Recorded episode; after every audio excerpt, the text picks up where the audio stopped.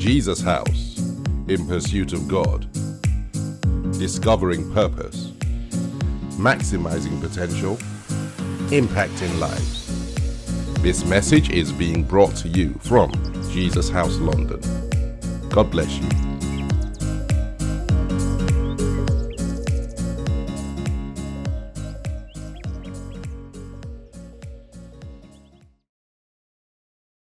Heavenly Father, you are worthy of our praise. You are worthy of our honor. You are worthy of our adoration. We give you glory in this place. In Jesus' name. Good evening again.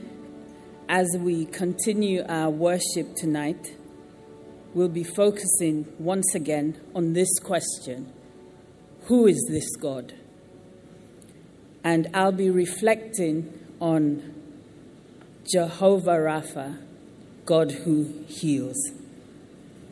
In the book of Exodus 15:26, God introduces himself as the Lord who heals us. And I'll just read. And he says, "If you diligently heed the voice of the Lord your God and do what is right in his sight, give ear to his commandments and keep all his statutes, I will put none of the diseases on you which I have brought on the Egyptians, for I am the Lord who heals you. God's tremendous healing power finds expression in his Son, Jesus Christ, whose blood was shed to deliver us from the curse of sin and secure for us a life of peace, wholeness, and abundance. Prophet Isaiah foretold of the healing ministry of Jesus in Isaiah 53, verses 4 and 5. And I'll read very quickly from the Amplified Classic. Surely he has borne our griefs, sicknesses, weaknesses, and distresses, and carried our sorrows and pains of punishment. Yet we ignorantly considered him stricken, smitten, and afflicted by God as if with leprosy. But he was wounded for our transgressions, he was bruised for our guilt and iniquities, the chastisement needful to obtain peace and well being for us was upon him. And with the stripes that wounded him, we are healed and made whole. I found that sometimes God's healing comes in an instantaneous, dramatic way. Other times it's progressive. It arrives like the quietness of the coming of dawn. One moment it is dark, and the next time you look, dawn has come, bringing with it a new day. You can't say at which point darkness turned to light. All you know is that a change has happened. This was my journey to healing. Um, it started in 2018 when I suddenly found that my body was being ravaged. I just had a sense of things not being quite right. I experienced a raft of symptoms, all of which seemed to, to be unrelated. As one episode ended, another started. One day I suddenly found myself limping for no apparent reason, and it progressed to where I was unable to walk more than a few steps without stopping. After a while, I was confined to my bedroom. From living a very active life, I was unable to walk more than a few shaky steps. And we saw several doctors trying to determine what was going on, neurologists and orthopedic surgeons in different hospitals. I was subjected to a battery of tests, scans, MRIs, DAT scans. I was prescribed a series of trial medications with alarming side effects. Nothing seemed to work. It was a fearful time, and I would often go to sleep wondering whether I would wake up and be unable to move the following morning. Weeks turned into months, and I clung to God trying to make sense of what was happening to me, I would constantly ask him, Are you there, Lord? Help me, Father. Speak to me. Assure me that you are with me. Day after day, I was confronted with the decision of whose voice I would listen to. Would I listen to the voice in my head that said I would eventually end up in a wheelchair and that it was only a matter of time? Or would I listen to the voice that said Jesus has paid the price for my healing? I knew I was physically and emotionally weakened, and so I asked God to strengthen me, to give me something tangible to hold on to. I wanted to experience the intensity of His presence, the knowledge that He was very much with me in this fire. And to my amazement, he graciously obliged. And there were a series of occurrences that assured me of his presence and love. And a couple of incidents stood out for me. Uh, one of them was right here in October 2018 at Prophetess Francina Norman's conference, which she held here. Um, one of her prophets who didn't know me, knew nothing about me, um, she prayed for me. And I asked her if I could record the prayers, and I later transcribed it because I wanted to hold on to something. Um, she spoke to me about the Lord realigning my body and asked um, whether it was all right for her to pray for me. Um, and then she said this The Lord is doing a miracle in your life. He said to keep trusting and believing Him. It's not going to be far away, it's going to be like this. And she clicked her finger twice. Day by day, you'll see improvements. Improvements, she said, day by day. And then you'll say, Oh, look, I can do this now. I can do this now. So, yes, it's not going to be long. Little did I know that time means something different to the Lord than it does to us. Because what she said wasn't going to be long, lasted two and a half years. But I held on to this word, um, and it gave me great comfort. There was a particular scripture that became my mantra. Is Psalm 119, verses 49 and 50. Remember thy word to thy servant, upon which you have caused me to hope. This is my comfort in my affliction, for your word has given me life. And then, seemingly by chance, and I say seemingly because we know with things of God there never is a seemingly, but seemingly by chance, we were referred to a consultant at a hospital three hours away from our home. And he happened to be a world renowned movement disorder specialist. And a year later, um, in October of the following year, we finally had a diagnosis of a condition which I was told was extremely rare. And again, it just so happened that this was the consultant's niche area of expertise. God kept assuring us of his presence.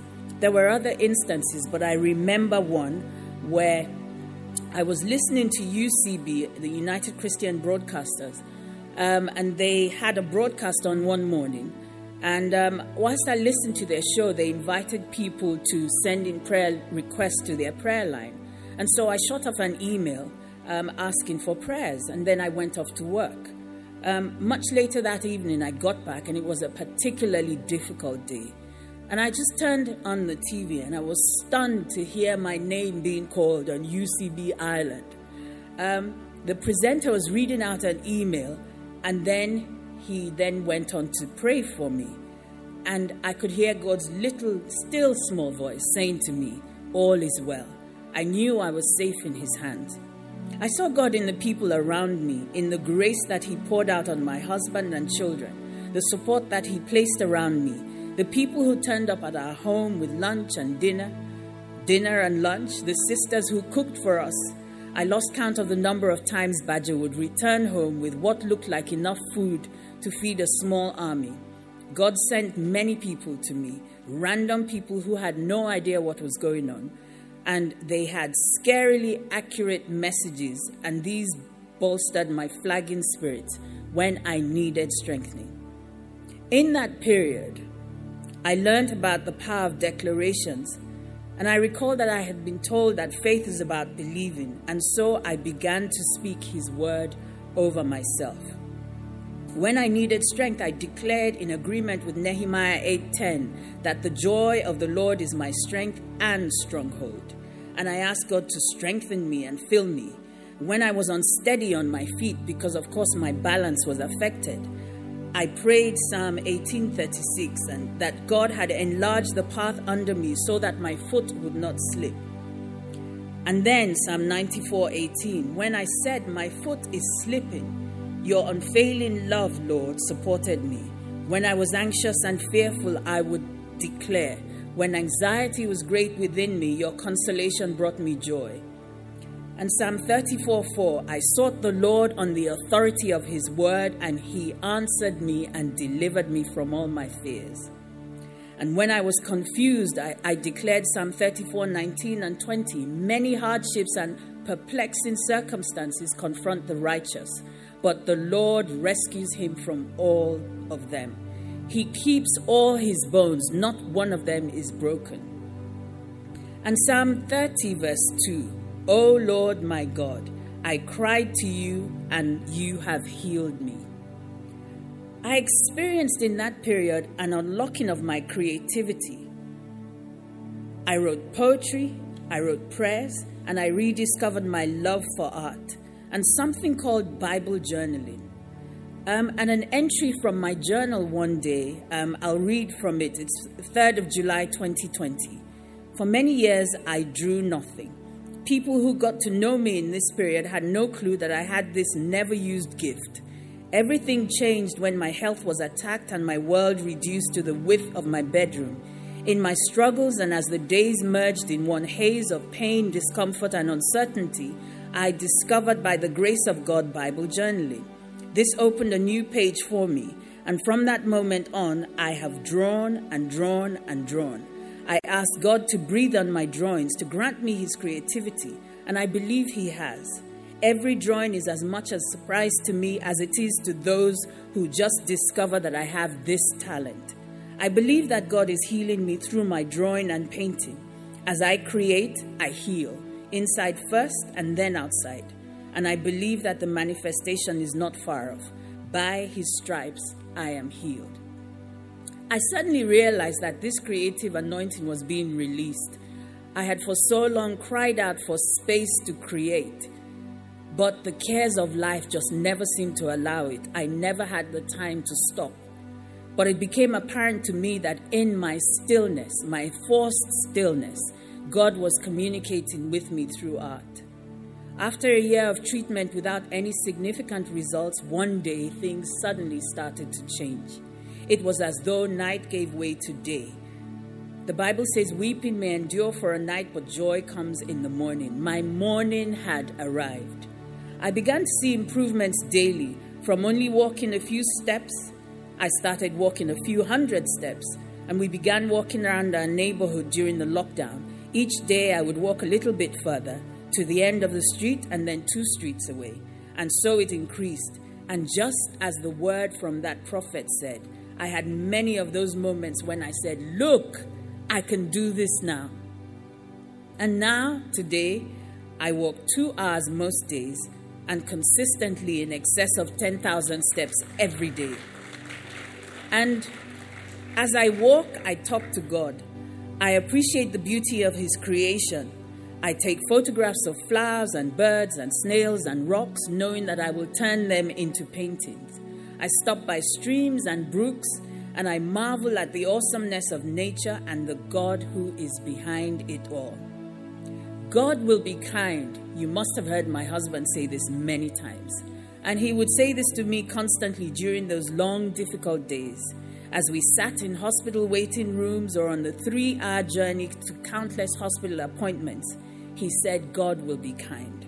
Today I acknowledge that God has been kind. And day after day, he shows us new mercies. I have felt and continue to experience his strengthening power his love that will not let me go. This kind God who does not make you a spectacle, who protects your dignity and shields you your, at your most vulnerable time. I marvel at this awesome God who is mindful of little me, this God who tells me I am the apple of his eye, notwithstanding that he has over 7 billion children. And the interesting thing is that each one of those children is special to him. How can this be? Who is this God who is everywhere? and sees everything at the same time, who rules in the affairs of men, who collects my tears in a bottle, who delights in my prosperity, who keeps every promise that he makes to his children, who ensures that every word that I held on to came to pass. This God, this great physician, who handpicked my medical team, who guided every step on this journey and orchestrated every chance meeting who sacrificed his only begotten Son to secure for all time my healing, my peace, my deliverance, my joy. In John 4 23, during his encounter with the Samaritan woman at the well, Jesus tells her that God is looking for genuine worshippers who will worship him in spirit and in truth. When I think about worshiping the Father in spirit and in truth, I think it speaks of a yieldedness a coming to Him just as you are, authentic, sincere, in total submission. Worshipping Him from a place of nakedness where all the cares and concerns of life are stripped away and you come with heartfelt commitment and faith and love and zeal. When you are aware that you are before an audience of one, three in one Father, Son, and Holy Spirit. When your total submission is not motivated by any external circumstances, but by your love for God, I so desperately want to be that genuine worshiper of my Father, Jehovah, the God who heals me. And just to end, my latest report from my consultant, and I'll read. Um, he talked about a striking improvement, and he said, I was very pleased to hear that she has had a dramatic improvement in her foot posture and therefore with her walking. I think this represents a real remission in symptoms. And still, God says to me, Don't settle here, Chisel. I want to give you more. Come up higher. Believe me for a complete restoration. Jesus came that you might have life in all its fullness, an abundant life. Jesus came that you might have life in all its fullness, an abundant life. Who is this God who loves us so much? Who loves you and I so much? How can I do anything less than worship Him with my all?